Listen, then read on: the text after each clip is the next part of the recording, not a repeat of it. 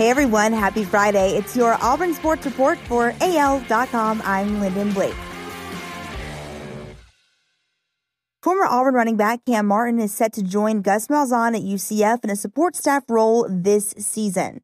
Martin, who played at Auburn from 2016 to 2019, will join UCF as a graduate assistant, a source told AL.com on Thursday.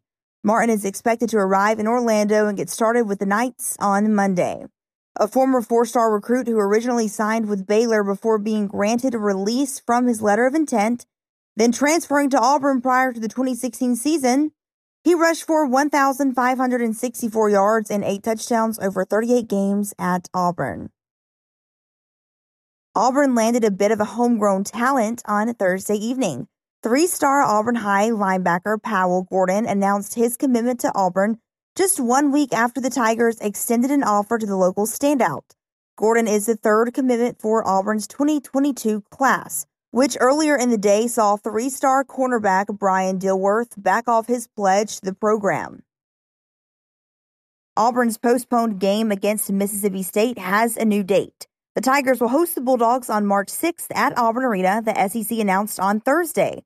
The game was rescheduled after the original matchup on February 16th was postponed due to the winter storm that swept through the region that week.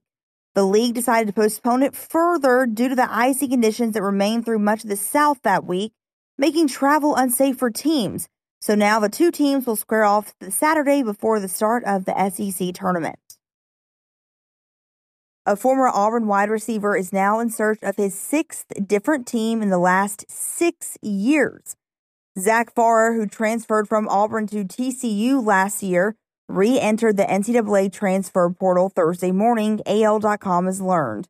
Farrar joined Auburn after spending 2016 at Oklahoma, 2017 at Mississippi Gulf Coast Community College, and 2018 at Youngstown State. That's your Auburn Sports Report for AL.com. Have a great weekend. I'm Lyndon Blake.